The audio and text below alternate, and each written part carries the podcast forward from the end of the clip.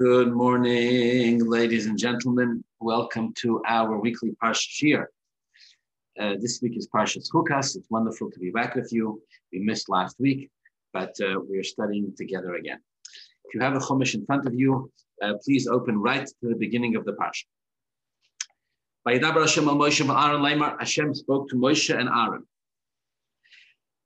And he told them, This is the chok of the Torah the statue of the Torah. This is, uh, many commentaries explain this to mean this is the most illogical mitzvah of the Torah. We'll talk about that with Hashem's help today. Asher Hashem that Hashem has commanded. What is that? What is this mitzvah? What is the most illogical mitzvah of the Torah? Dabra b'nei Yisrael, speak to the children of Israel. aduma tamima. They shall take for themselves. They shall take to you, Moshe Rabbeinu. Excuse me. They shall take to you, Moshe Rabbeinu, a pora aduma, a red heifer, a red cow, tamima, uh, which means it is completely red, um, pure and wholesome in its redness. Asher ein mum that has no blemish. Asher aleha oil that has never carried a yoke on it. When they should bring this, uh, they should give this red heifer to Elazar, the son of Aaron Hakoyen, he would take it outside of the camp and there he would slaughter it. And the Torah goes on to describe the process, the famous process of the Paraduma, where in short, uh, the cow was burnt, its ashes were mixed with water, and they were used to sprinkle upon anybody who had become tome mace, who had become impure, defiled spiritually, defiled and impure by coming in contact with a dead body. And this mixture of the ashes of the Poraduma together with the waters uh, through a seven day process um, where the, the individual who had become impure was sprinkled with this mixture twice. Once on the third day of the seven day process, once again on the seventh day of the seven day process. Bottom line, it would purify the person from their state of impurity, which they incurred from coming in contact with a dead body. This mitzvah is known as the mitzvah of Poraduma. The Torah introduces it as Zois Chukas HaTorah, which again means that this is an illogical mitzvah, um, the most illogical mitzvah of the Torah. In fact, that is probably the one quality that the mitzvah of Paraduma is known most for, more than anything else. Um, it is the way the Torah insists that this mitzvah just doesn't make any sense at all. Rashi off the bat, Pasuk Beis. Shehasotan v'uma sa'oila moinenes Yisrael. Rashi says the Satan and the nations of the world, they challenge the Jews and they tell them what kind of a mitzvah is it? What kind of a, what reason is there for it? What kind of an absurd mitzvah is this? Therefore, says Rashi, the Torah refers to it as a chukkah. Gezerah hi milofonai, says the Rabbanu Shalom. Don't even try to make sense out of this mitzvah. It's a decree that has been set forth before me. You have no permission to even attempt to figure this out. Futile effort. Don't bother. Leave this mitzvah alone. It never made sense. It never will make sense. Just don't touch it with logic. It's going to be a disappointing experience. Uh, uh, it's just a chayk. All right? Okay, we, we, can accept that. It's not the only chayk in the Torah. There are other chukim too. But, but this one is Zois Chukas HaTorah. This is like the paradigm, icon of an illogical mitzvah that doesn't make any sense at all. Okay. Um, all right.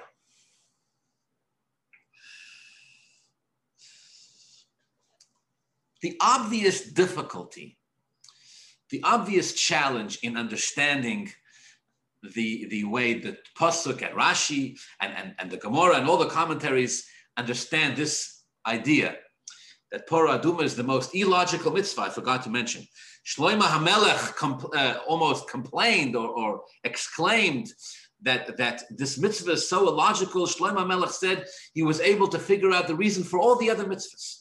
Every other mitzvah, all the other chukim, all the other illogical mitzvahs, Shloima Hamelech said I could figure them all out. But this one, it eluded me. Amarti achakma. Shlomo said, I, I, thought I was going to be able to figure out, figure many, and yet it's it's it's removed. It's too far away. It's too difficult for me to understand.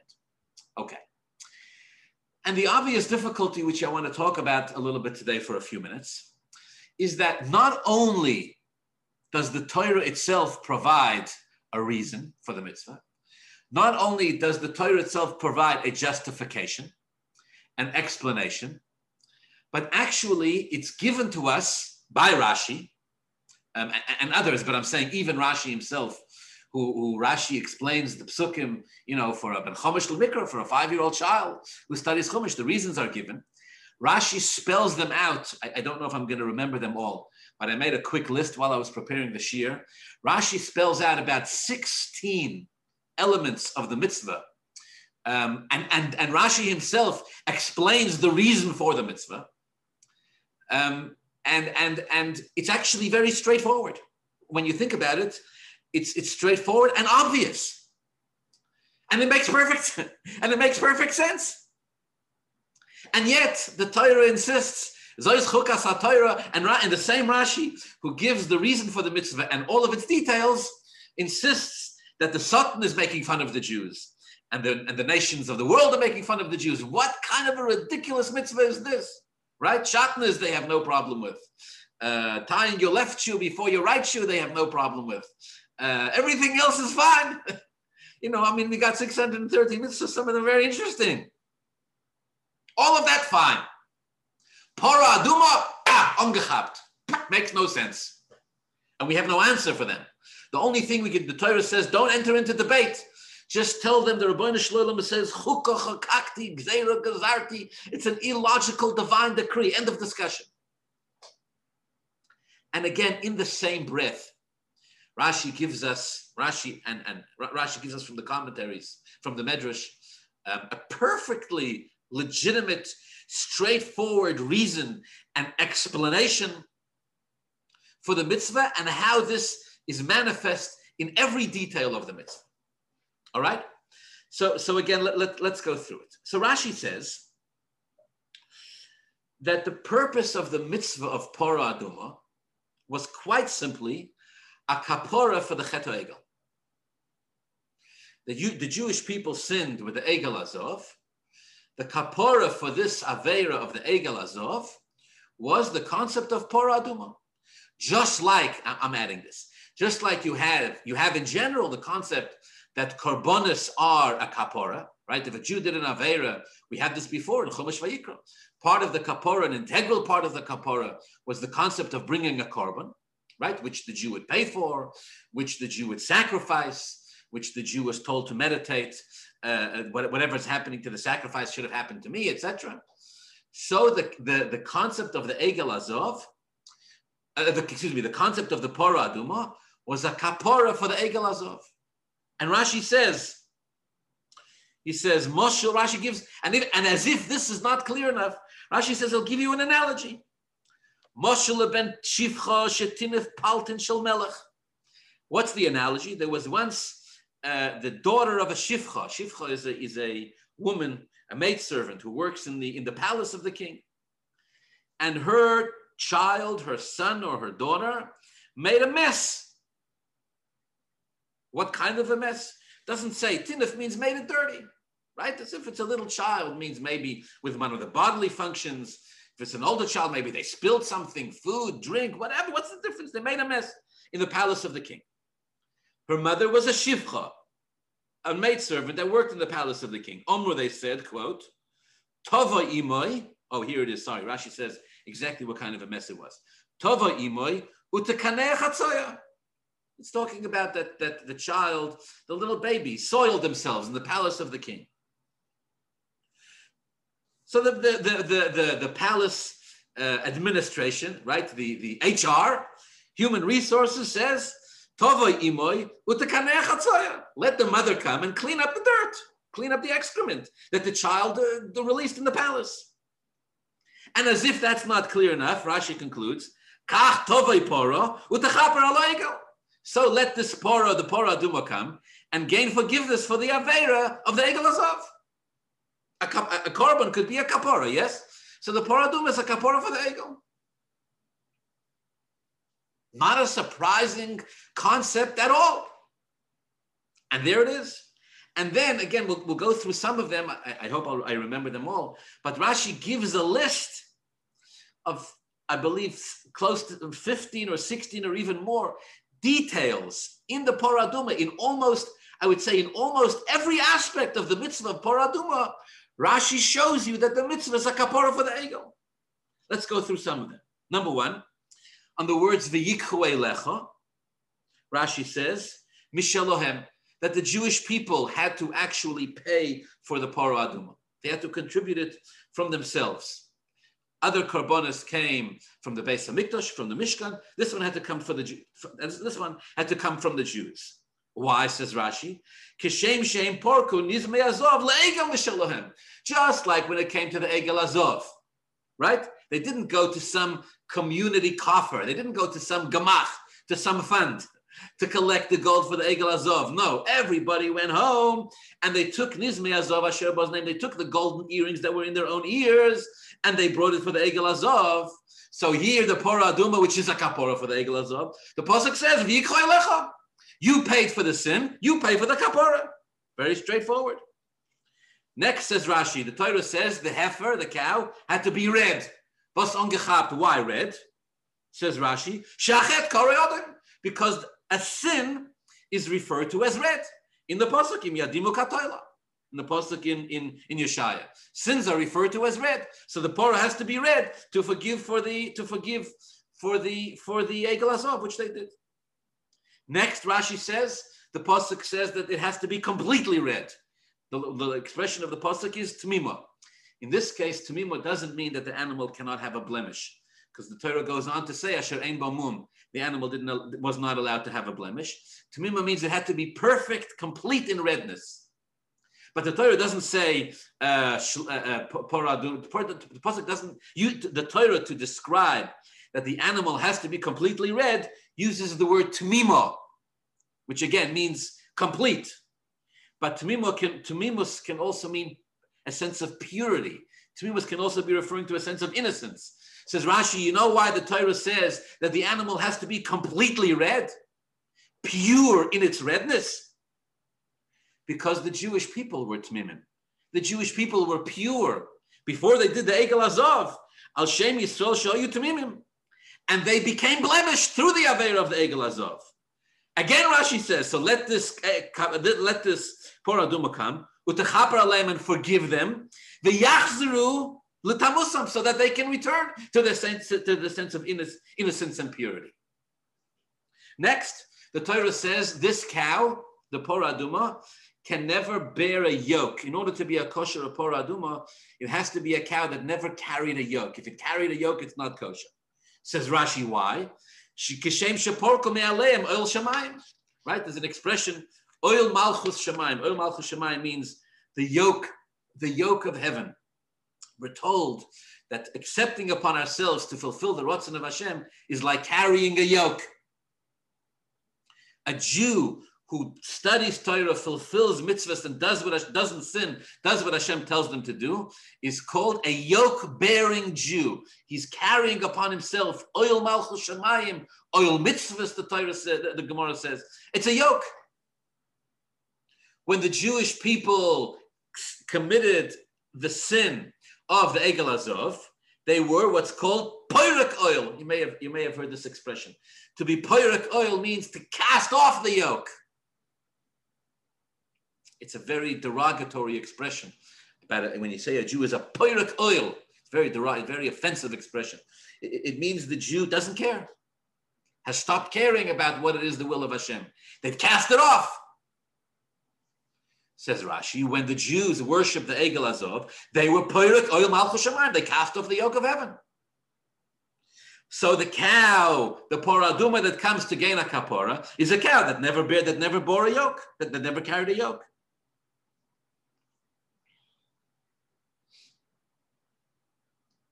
Next, the pasuk says they had to bring the poraduma to Elazar Hakoyen.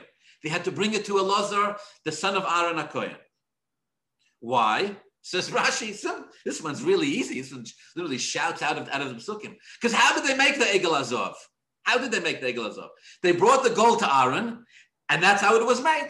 Now it's time for the kapora, for the poraduma. The Torah says you have to do the kapora in the same vein, along the same lines you did the sin. So bring the pora to Elazar. But Rashi adds, not to Aaron himself. Not Aaron himself. Why? Because Aaron himself was the one who actually made the, the Egel Azov. Ein kateger nasasaneger, the, the critic, the, uh, the offender, cannot become the defender. So Aaron himself couldn't do it. If he could, if he could, the Jews would bring it to Aaron himself, who made the Egel Azov and said, okay, you make the Paradum. You make the Paradum. But you can't do that. Rashi is too much, too close. So they brought the next best. Elazar HaKohen, the son of Aaron, he made the Egel Azov. He made the, uh, he, he made the Paradum. Next, the Torah says you have to take the cow and you have to burn it. Why? Again, says Rashi, Kishem. Just like the, I mean, Rashi's on a, on a rampage here. Just like the Egel Azov was burned, so the Paradum has to be burned. Next, you take, the Torah says you have to take three things. Eitz Erez, a piece of cedar wood, the Aziv, and the uh, is a, from, a, from a plant, Ushni Toilas, and a red string. Says Rashi, why? And, and they would they would take these things, the branch, the, the bush and the string, they would, they would wrap, uh, tie them all together, and they would use it to sprinkle the, the mixture, the ashes and the water on the person who was tummy. Says Rashi, why three things? Before we even get into what they were, why three things? Because 3,000 Jews died as, as, as a result of the Egel Azov. Why the Erez? Why the cedar tree? Rashi says because it's the tallest tree, the tallest of trees. And a person who sins sins out of arrogance, represented by the tall tree. Why this particular plant calls called Azov? Azov is the lowest plant. Azov is the lowest bush. To tell the person who has made themselves arrogant, like a cedar tree, that they should low and sinned, that as a tshuva they should lower themselves and make themselves like this bush.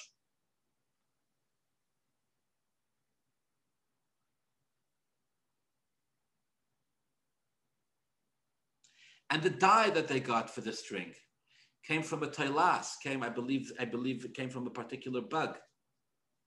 Again, Rashi says, humble yourself like a low bush and like a tailas, and you will be forgiven. And so, I don't know if I've if I've mentioned them all. I, I tried. So we have we have a very a very clear picture emerges here where the, the Poraduma in general and every element of the Poraduma, or so many of them, are there to gain forgiveness for the for, for the Egel Azov. And yet, we still refer to it as the most illogical mitzvah. So what's illogical here? What's difficult to understand? And why is this the most difficult thing to understand in the Torah? right? Those of us who have studied at least a, a, a, a, a, a slither, an iota of Torah, those of us who've spent even a moment at least attempting to study something from the Torah, we know that there are many things in Torah that are difficult to understand. But all of Chazal and, and, and the Rabbanu Shalom himself is unanimous. Nothing as ridiculous as this. Nothing. And yet, in the same breath, Rashi gives us so many explanations for it. Okay. I want to share with you today an insight from the Kli Yakar. Um, the Kli Yakar, in his in his sort of typical style, um, is very brief in his in his explanation here. So I'm going to do my humble best um, to explain it a little bit. Um, but it's it's it's he calls it the Kli Yakar himself calls it an an Inyan Omoik. He says this is a very deep idea. And he finishes, he says, Zeh Pirush Yoker, this is a beautiful explanation. So we'll do our humble best to study it and, and, and to understand it. Okay. One introduction. We know, of course, that when the Rabbanu Shalom created the world, created Adam and Chava, and put them in Gan Eden, the plan, the intention was that they should live forever. There should be no death in the world because of the chet tzadas, because of the sin of, of eating from the tree of knowledge. So the Rabbanu Shalom said, um, okay, that's it. Um, banished him from Gan Eden, and uh, death was was was offer atov offer toshuv.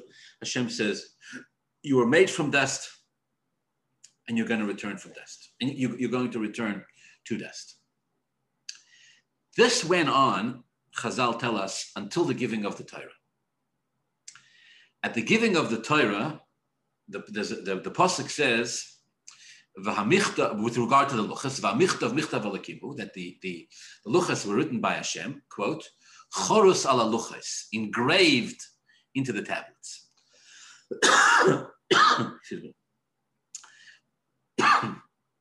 On these words, chorus ala luchas, that the writing of Hashem was engraved into the tablets, the Medrash says in Shmois Rabbah, don't read it chorus as engraved, but cherus, liberated. Quote, cherus mimalach hamavis. The Jews were liberated from the angel of death. Now, the simple understanding of this is, excuse me, uh, uh, liberated from the angel of death until the Egel, until the Jews worshipped the Egel Azov. When they worshipped, when they worshipped Egel Azov, the Hamavis came back. Okay. The simple understanding of this is that at the time of Matan Torah, the Jews, the world, all of existence was elevated back to the state that it was when Hashem first created Adam and Chava. And had it remained there, if not for the sin of the Egel Azov, there would be no death in the world, just like it was when Hashem created Adam and Chava. The world was restored to its state of original purity as it as it existed when Hashem first created. Uh, this is this is articulated more clearly in the Zohar, but but but I want to move to this quickly because the Kli Yakar has a different understanding of it. So, so, so again, the, the, idea in general, in general, based on this medrash, the way everybody understands the medrash, the medrash says that at the time of Matan Torah there was there was chayrus mimalach liber, liberty, freedom from the angel of death, means that the world at the time of Matan Torah was restored to its pre-chet eitz state, right? No, no illness, no, no death, no suffering, uh, um, right? We, we, we, we learned that there was that there was no that the Jews would never forget anything they learned in Torah. It was a state of let's call it a, a, a physical and spiritual perfection, right? Let's call it that. But just like with the with the Chet Eitz that Adam and Chava committed, they plunged the world into a state of pain, suffering, and death. So with Egel Azov, same thing. Once the Jews worshipped Egel Azov, they, des- they, they, they cast themselves, they destined upon themselves, they signed themselves up for an eternity of, uh, or not an eternity, until Mashiach comes, uh, you know, death and suffering in the world, etc. Again, the Zohar is even more clear with this. The Zohar uses the expression poska zu hamosan at the time of Matan Torah. Poska zu hamosan, it's, it's a bit of a euphemism because, because um, the Medrash says that the snake was physically intimate with Chava. Quote, hitil bo zuhamo, he placed uh, zuamo means dirt. He, he, placed dirt or filth into Chava, meaning in, in a, not just that they had physical relations, but the Zohar understands this to mean that, that the Nochash managed to infest Chava and, and, and through Chava Adam and all of human beings with the spiritual koyach, with the spiritual force of darkness, of what we call klipa, right? The forces of evil bringing upon them death and suffering, etc., until the giving of the Torah. But by the giving of the Torah, the words of the Zohar, poskazu amosan, they were redeemed, they were liberated. Chayrus mimalach they were redeemed from this. And so everything was in a state of perfection. All right. In the case of Adam and Chava, the spiritual, uh, the, the, the peace and the bliss, right? The utopian state landed, uh, lasted about an hour or two. In the case of, of Matan Torah, it lasted for 40 days, a little longer, but, but not much of a grace period. And so we're, we're stuck with this today. Okay. Says the Kli Yakar, I have another pshat. I have another pshat. Because the Medrash doesn't say that after the giving of the Torah, the Jews were liberated from death. It doesn't say that. It says they were liberated from, Malach, from the Malach Now, what's the difference? Right? Malach is the one who brings death. Listen to this. It Says the Kli Yakar, it's not true. There's two ways to die. One way is that, well, there's many ways to die, but but but one way, as far as the Kli Yakar is concerned, there's two. One way is through the Malach One way is through the Malach. There's another way called Misas Nashikin. Misas Nashikin means you die, so to speak, you're kissed by God, if you will. In this case, by Misas Nashikin, says the Kli Yakar, there's no Malach HaMavos. Malach HaMavos doesn't play a role. God, so to speak, kisses you, right, and you're gone. We find this, Rashi talks about this by the death of Aaron by the death of Moshe, not for now. Right, we have it by the death of Aaron in this week's parsha. But anyways, Akoponim, there's this concept, says the Kli Yakar, where the death comes from the Rabbana Shalom himself, and the Malach HaMavos is not needed. Incidentally, when I learned this, I thought of something. There's a story in the, the Gemara. I'm, I'm, now I'm now opening a bracket parenthetically. The Gemara relates that different sages, uh, the Malach HaMavos had a hard time with him, right? There's a very famous story about David HaMelech, the Malach HaMavos had a hard time with him, etc. So one of the sages, the Gemara says, the Malach HaMavos had a hard time with him, was Rabbi Shua ben Levi. Rabbi Shua ben Levi, of all the sages, um, very spiritual. Many of the stories, particularly around Matan Torah, different things that took place in the spiritual realms, we know from Rabbi Shua ben Levi. So the Malach HaMavos had a hard time with him. Rabbi Shua ben Levi kind of played with him a bit. Um, the Gemara says Rabbi Shua ben Levi asked the Malach HaMavos, before you kill me, I want you to, I want to see my chelik in Gan Eden. Malach said, listen, I don't usually, uh, I don't usually negotiate with people. You know, this is, this is usually a one-way deal. When your time is up, your time is up. No, Rabbi Shimon Levi had great spiritual powers. He said, ah, don't just take me. You know, I want to see my chelik in Gan Eden. All right. So the son, of the Malach said, okay, I'll take you. So now the Malach HaMavos is an angel, right? Anybody who knows anything about angels knows, knows that angels can fly. So the, the Malach HaMavos grabs uh, Rabbi Shua ben Levi and they're about to take off. He's going to show him his chelik in Gan Eden. Rabbi Shua ben Levi says, wait, I'm afraid you're going to kill me along the way. Right? The, the, the, the Talmudic story obviously needs to be interpreted, but this is the story. Rabbi Shua ben Levi says, I'm afraid you're going to kill me along the way. Give me your knife. Give me your knife. Rabbi Shimon Levi says, I want to hold your knife while we make the trip so you don't kill me. All right, the Satan, the Malach gives him his knife. They take off, right? They bring him to the, the, the outside walls of Gan Eden. Apparently, Gan Eden is surrounded by walls. And uh, the Malach sort of props, props up Rabbi Shua ben Levi. And Rabbi Shua ben Levi is looking over the wall and he's looking into his own chelik in Gan Eden. Yeah? You remember the story? The Gemara says, as Rabbi Shimon Levi is like being propped up, you know, he's being given a foot lift by the Malach and he's looking over the wall to see his chelik in Gan Eden. Rabbi Shimon Levi jumps over the wall and lands in Gan Eden.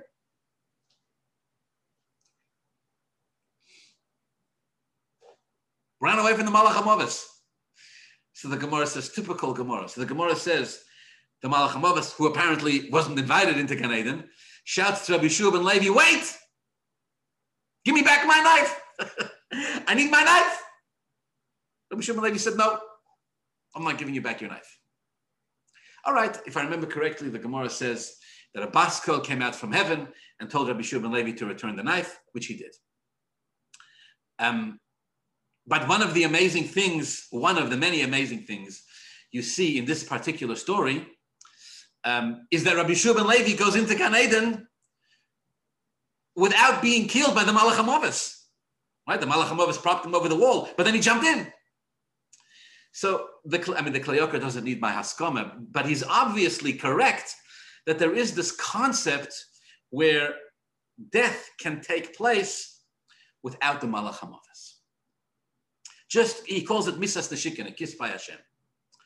So the Kli Yakar says when the Medrash says that at the time of Matan Torah, the Jewish people reached a state of chayrus mimalach hamoves, of liberty from the angel of death, it doesn't mean they wouldn't die.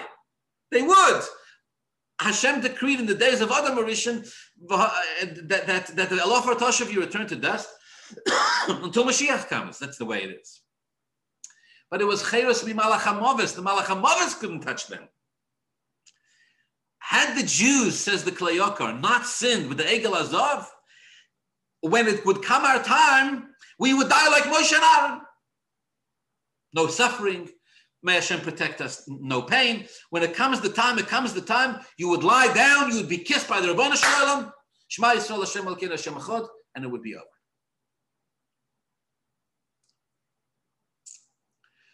The fact that the Jewish people sinned with the Egel Azov, this brought the, the this empowered the Satan, the Malachamovis, to come back and do its job again. And, and, and now we're back to where we were, so to speak, before Matan Torah.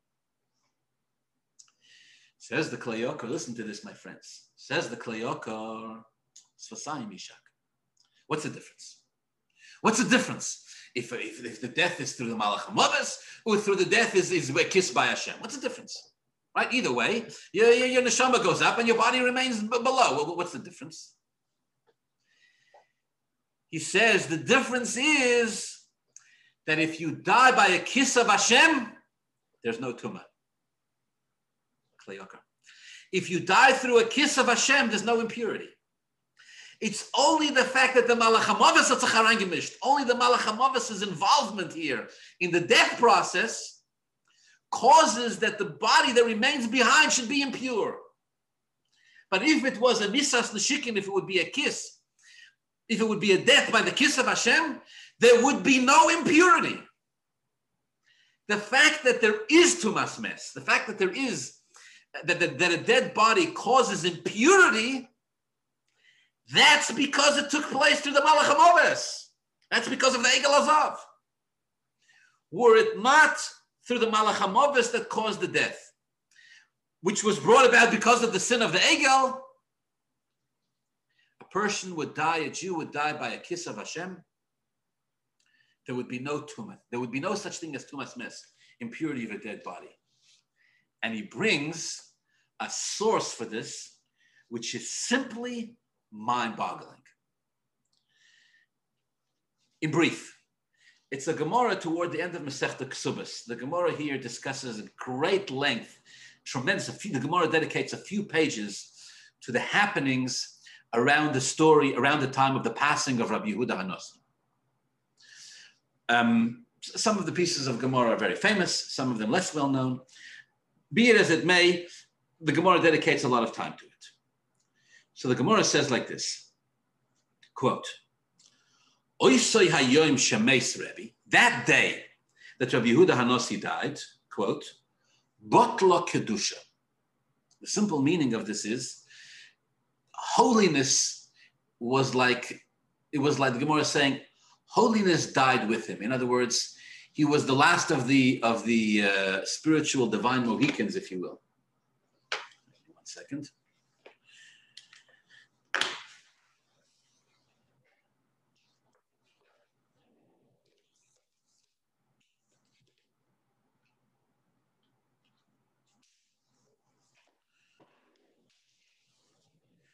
giving a shear about death, and my computer has just let me know that it is about to die.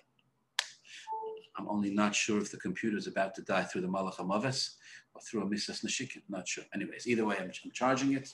So now the computer will give me some more time. Says the Gemara Masechta Ksubas Taf Kuv Gimel Beis, the day that Rebbe died, Oisay Yoim Shemeis Rebbe, quote, Botla Kedusha. Kedusha ceased to exist. On a simple level, what the Gemara is saying is that Rebbe was like the last Jew to live on the face of the earth and was a real Kadosh, a real, a real Kadosh, a real Kedusha Dikiyid. Rabbi Yudah Nossi was the last one. Once he died, Kedusha ended.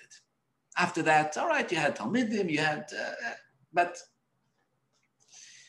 you know, as they say in Yiddish, Shenish Das. It's not the same. It's not the same. Rabbi Yehuda Hanassi was the last real Kaddish. That's the, that's the expression of the Gemara. That's the simple meaning. Here there is a Taisvis. And Taisvis gives an interpretation that is wild.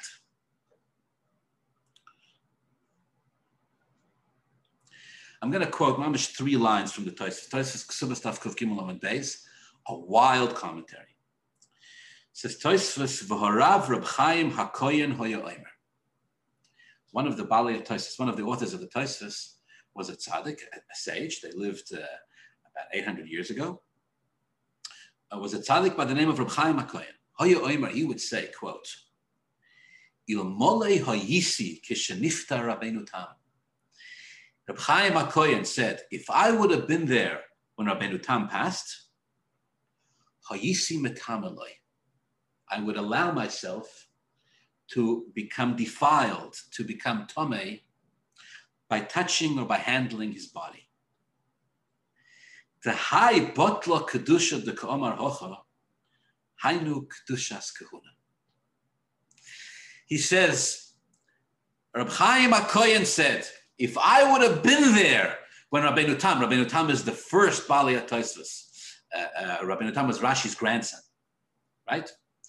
He says, if I would have been there when Rabbeinu Tam passed away, even I as a Kohen would have allowed myself to, to handle, to give honor by physically uh, uh, respecting, burying, purifying his body.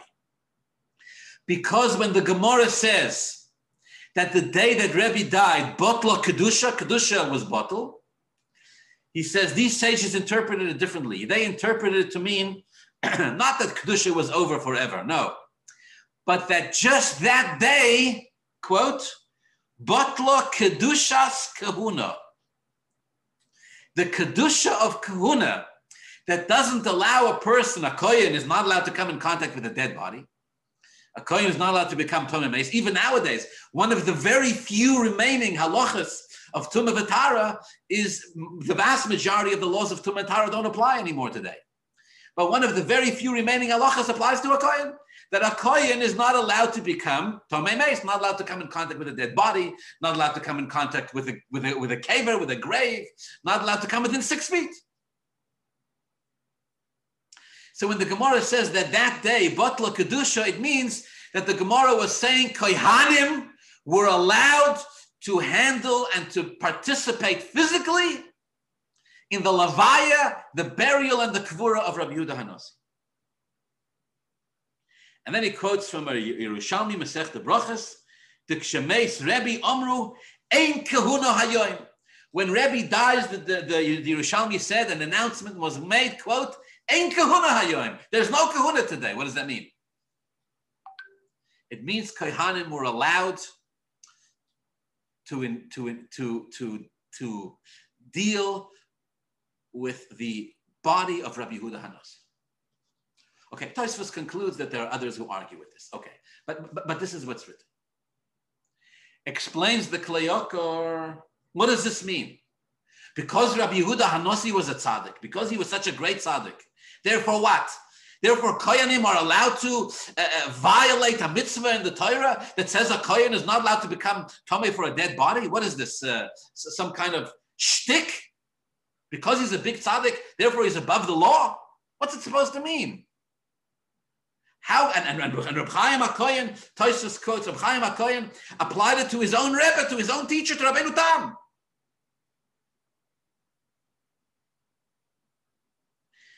He says, Ilmole Hayisi, if I would be there, I would bury myself with my own two hands, even though he's a Kohen. Says well, what's going on here? You're not allowed to do that. Simple, says the Kli Yakar, because of what I just said a person who, not everybody who passes becomes tome. The vast, vast, vast majority who do. You're only tome if you become, if you die through the Malach If the Malach takes you, then you're tome. But if you die through Misas Nashikin, if you die in the hands of the Rabbanu Shalom himself, there's no tumah. Therefore, the Gemara is saying Rabbi Yehuda Hanosi was such a Kaddish, was such a tzaddik. It wasn't the Malach HaMovis who took him, which is an incredible thing for the Gemara to say, right? David HaMelech was taken by the Malach HaMovis. The Gemara says Rabbi Yehuda Hanosi wasn't. Rabbi Chaim HaKohen says Rabbeinu Tam wasn't. If I would be there, I would have insisted that there's no tumah. And therefore, I would have buried him myself. Okay, let's just finish the, the, the interpretation of the Kli Yakar the Kli Yakar says this is the reason why the Poro Aduma, which is a korban which is brought as a kapora for the Cheto Egel, why the Poro Aduma is the only way a person can become purified if they become tome, if they become impure through contact with a dead body. Because the Poro Aduma is the kapora for the Egel. Let's go through this one more time. Had there not been an Egel Azov, any death that would have taken place would have been through the through a, by a kiss from the Rabban Shalom. Okay. Malach HaMavis would have no power at all, and there would be no such thing as tumas mes. There would be no such concept as tuma as, as, as, as impurity from a dead body, because the Malach HaMavis would be out of a job. Any death that would happen would take place by Hashem. The Egel Azov empowered the Malach HaMavis to have its, its, to sink its teeth into the Jewish people. Now a person could die through the Malach create, and, and in vast majority of cases, except for the greatest of tzaddikim does, creating a scenario where a dead person creates, generates tumah. Ah, along comes the Pora Duma, and the Torah says, this is a kapara for the Cheto Egel.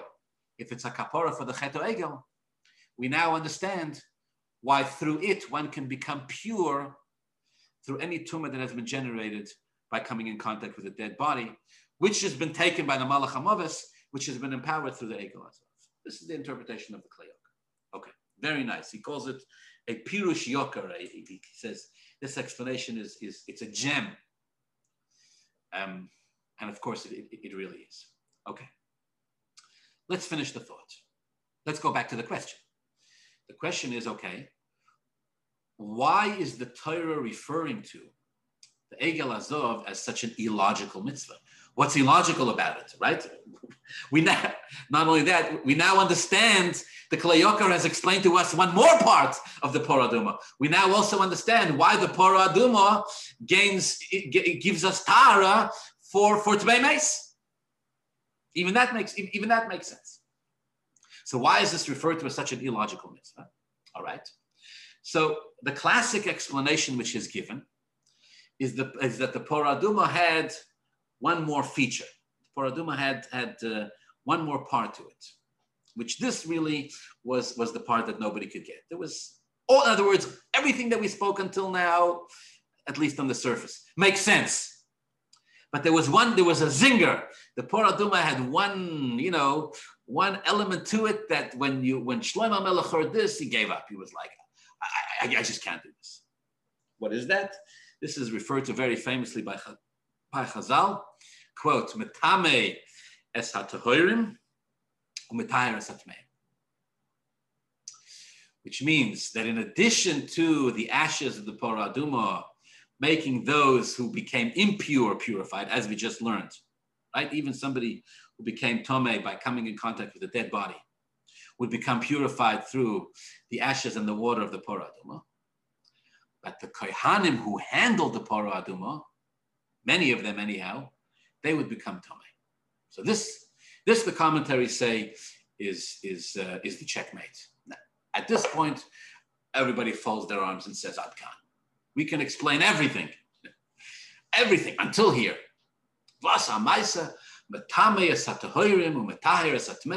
How could the same thing make people who are pure impure and people who are impure pure? It doesn't make any sense, Manavshach. Is it a purifying force? Is it an impurifying force? Nobody can understand it. And therefore, because of this, the Poraduma is Zois Chukas Hatoira. Okay. I got a few minutes left. Let's delve a little deeper here. Ba- again, based, based on this Klayok. Because again, the question remains all right, it's, it's taka interesting, it's taka phenomenon that the same thing is metame satahirim and matayr satmeim granted. But why is this like the most just baffling, beyond logic concept. I mean, what? Why? Okay. So, so, so again, I, w- I want to dig deeper into, in, into this idea. The, Egel, the, the Poraduma is a kapora for the Egel Azov. The Egel Azov is a sin that the Jews made at a time where their, they were in a state of tremendous spiritual perfection right? Compared to Adam and Chava before the Chet. Okay, this is what the this is what the Kli Yakar is, is, is basing his interpretation on.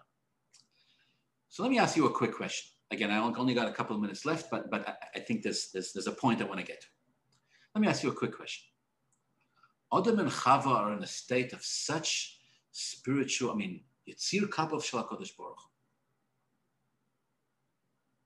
The Jewish people had just stood at Har Sinai.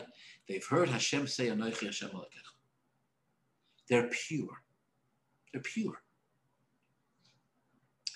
How do people like that sin? I don't just mean what motivated them to sin. I don't just mean why did they make what seems like such a stupid decision for such a small moment of, of gratification? Why did they make a decision that has such long lasting repercussions? I don't just mean that. I actually mean literally. How could they actually literally sin? What I mean by that is a tzaddik, a person, not just a tzaddik, these are people, you know, the Kli Yakar is comparing the Jewish people after Matan Torah to the level of Moshe and Aaron. How is it even possible? How could they? Again, I, we, we use the expression "how could they" to mean like chutzpah, how dare you? I don't mean how dare you. I mean actually, if a person doesn't have hands, Rahman al right? How is he able to do things? He uses his feet. What if he Rahman al doesn't have feet? What, what if he doesn't have? If you don't have a Yetzirah, if you don't have a desire to sin, if you're standing at that level of such incredibly, in such incredible spiritual perfection, then, then, then how at that level is it even possible for a person to sin? If Hashem didn't want Adam and Chava to eat from the Eitz and they were handmade by God, literally, the crown of creation, perfection itself, the Jewish people just stood at Matan Torah. Paskazu Amasim Desire says there's no evil in them. The Gemara says the Gemara says that tzaddik, the Gemara says that tzaddik cannot even sin by accident. The. It's actually a pasuk. The means that tzaddik doesn't even sin by mistake. Even by mistake, a tzaddik doesn't sin. What, what, what do you mean? Tzaddik doesn't sin by. What's it got to do? Why would a tzaddik not sin by a mistake? Is a mistake. No, a mistake is not a mistake.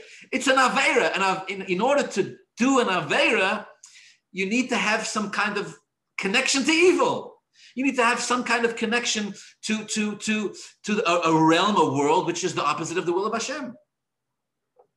If you don't have it, then how could you possibly sin? And yet they did.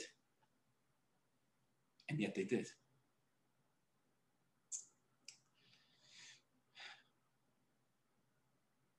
They made the Egel Azov they brought the Malach back upon themselves. And until the Poro Aduma, there was no Kapora. Now listen to this. Along comes the Poro Aduma and says, I'm going to give you forgiveness. Now you'll be forgiven. Okay. So if the Jewish people are forgiven, if they're forgiven, then they're forgiven. Yes? A kapora means you're forgiven but it's not a complete forgiveness. It's not a complete forgiveness. Because even though they're forgiven for the sin of the Egel Azov, even though they're forgiven for the sin of, of, of the calf, we have not liberated ourselves from the Malach HaMavis. We're still vulnerable to it. So look what, ha- look, look what kind of a picture emerges here in the end. On the one hand, even in the highest of spiritual perfection, even in the even Odom and Chava as they exist in Gan Eden. Even the Jewish people within 40 days after Matan Torah can still commit the most heinous of sins. They can still lower and defile themselves to do the Chet Tzadas and the and the and the Egel Azov, which brings the Malach and death and suffering into the world until Mashiach comes.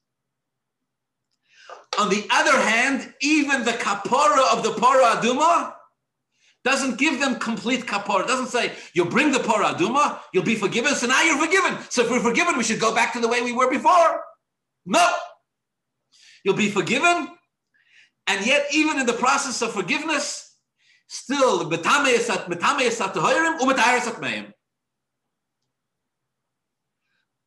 we're done with the Pora Aduma, we have this reality where no matter how high the Jews go, they're vulnerable to sin. And no matter how low they go, they can be forgiven. Metaheres hatmeim forgives, uh, purifies the impure. and purifies the pure. So, what do you have in the end? In the end, you have a Jew's journey. A picture emerges here where a Jew's journey in serving Hashem, as high as it goes, they can always fall. And as low as they go, they can always pick themselves up. There's no, you can't, you cannot go high enough where you're liberated from sin, and you cannot go low enough where you're defiled completely and where you're lost altogether. No.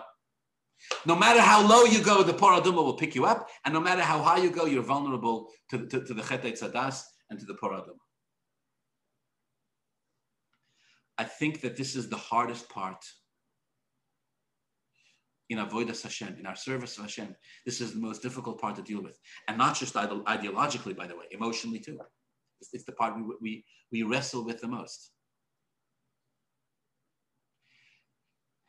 There's nothing a Jew can do that will make them so high, that will make them so great, that will make them, besides for Rabbi Yehuda Hanossi and and and and, uh, and you know and, and, and Rabbeinu and, and and even they had their own challenges, right? In Tzadik Borat, such a they had their own challenges. There's nothing a person can do that will connect them with Hashem so high where they're free of sin, where they don't have to worry about it, where they cannot sin. No matter how high you go, you're always you're always vulnerable. And there's no place that's low enough that a person is lost. Says Shlomo HaMelech, Amarti I don't understand this. I don't understand this. Why? Why can't a Jew become so connected with Hashem that for once and for all the Yetzer will leave him alone? Don't bother me. Don't have to worry about succumbing and falling into Averas. Or the opposite. Why can't a Jew fall so low to a point where they, where they, so to speak, touch death itself, where the Malach HaMavis takes you and, and, and, and, and, the person is gone? Why? It, and, and yet, even there, we say no. No matter how low the Jew goes, there's always another chance. There's always a paraduma that can come and clean it. There's always a kapora. The kapora is never complete, and the sin is never complete. So we're like we're like stuck here. We're like bouncing around in this world where where it's like we can't go too far this way, we can't go too far that way. Rashi says, Uma Sa'olam and the Satan, the Goyim and, and the Satan, they're sort of challenging the Jews on this. They're like, you're busy, you're, you're spending your whole life serving Hashem, working on yourself, perfecting yourself. You know, it's like, here, imagine a game, right? Imagine you're playing a game. And I tell you, in this particular game, nobody wins and nobody loses. Finished. Not just no. There's no such thing as winning and there's no such thing as losing. So, well, what, what in heaven's name kind of a game is that? Right? 2022. No winners, no losers. We don't want to offend anybody. Everybody's winners, everybody's losers. No. So what's the point? So what's the point? Says the Rabbi Shalom, I'll tell you what the point is. The Rabbi Shalom says, This is the way I want. This is this is this is, this is where the greatest infinity of the Rabbanu Shalom, the infinity of the divine expresses itself, right here in this point, that it never ends. And it's higher, and it's and and and for every aliyah, for every elevation, there's a yerida, and for every yerida, there's an aliyah. For every egel azov, there's a pora aduma, and for every pora aduma, there's there's there's another tumas mester. For every pora aduma, there's another person who's pure that becomes impure in the process. And the cycle goes on till Mashiach comes.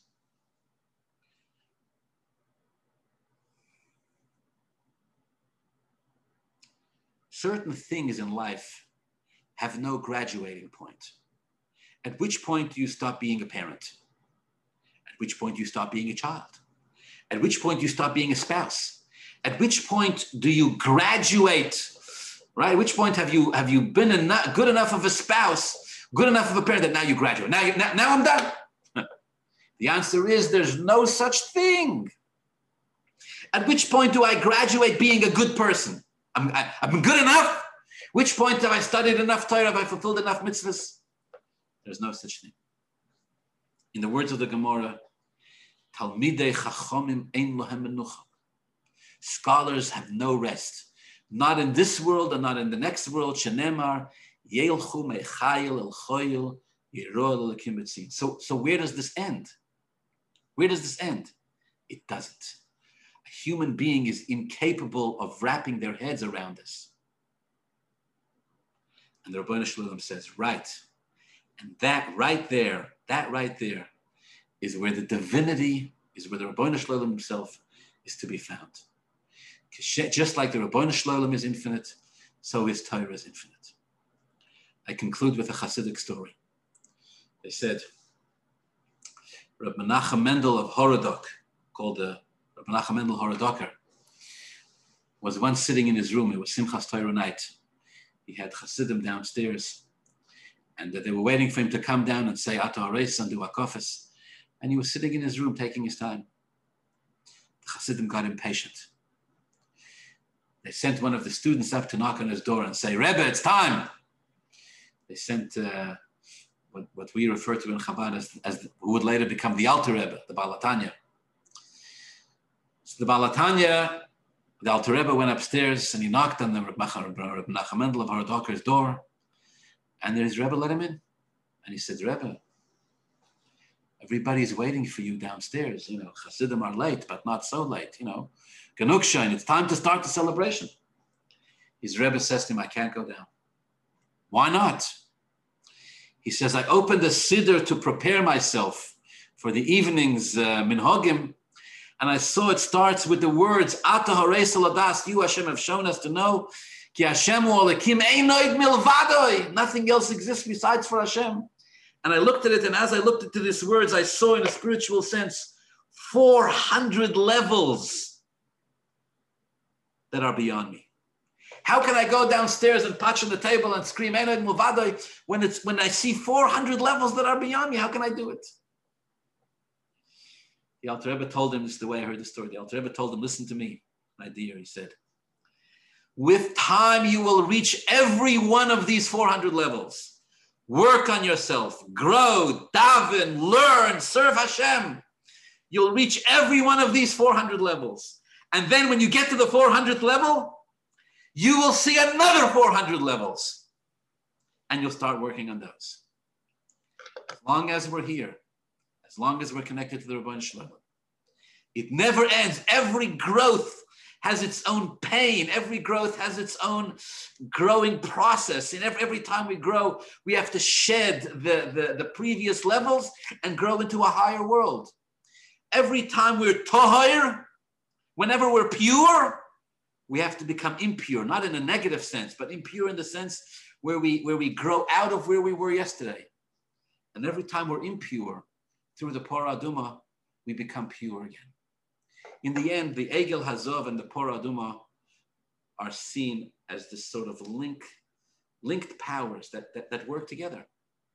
The Egel Hazov lasts forever, right? And the Paraduma lasts forever. I forgot to mention it's one of the things, one of the ways Rashi connects them. Right? Why the Paraduma forever? Because the Egel Hazov is forever. That means that every step of the way, there is, there is the challenge and the solution, the question and the answer. There is the stumbling block and there's the graduation. There's the pain and the growth. The simon that a Jew is connected to Hashem, the simon that a Jew is alive, is that every at every moment in their life they're able to grow out of where they were yesterday and grow into a new level today. Wishing you all a wonderful Shabbos.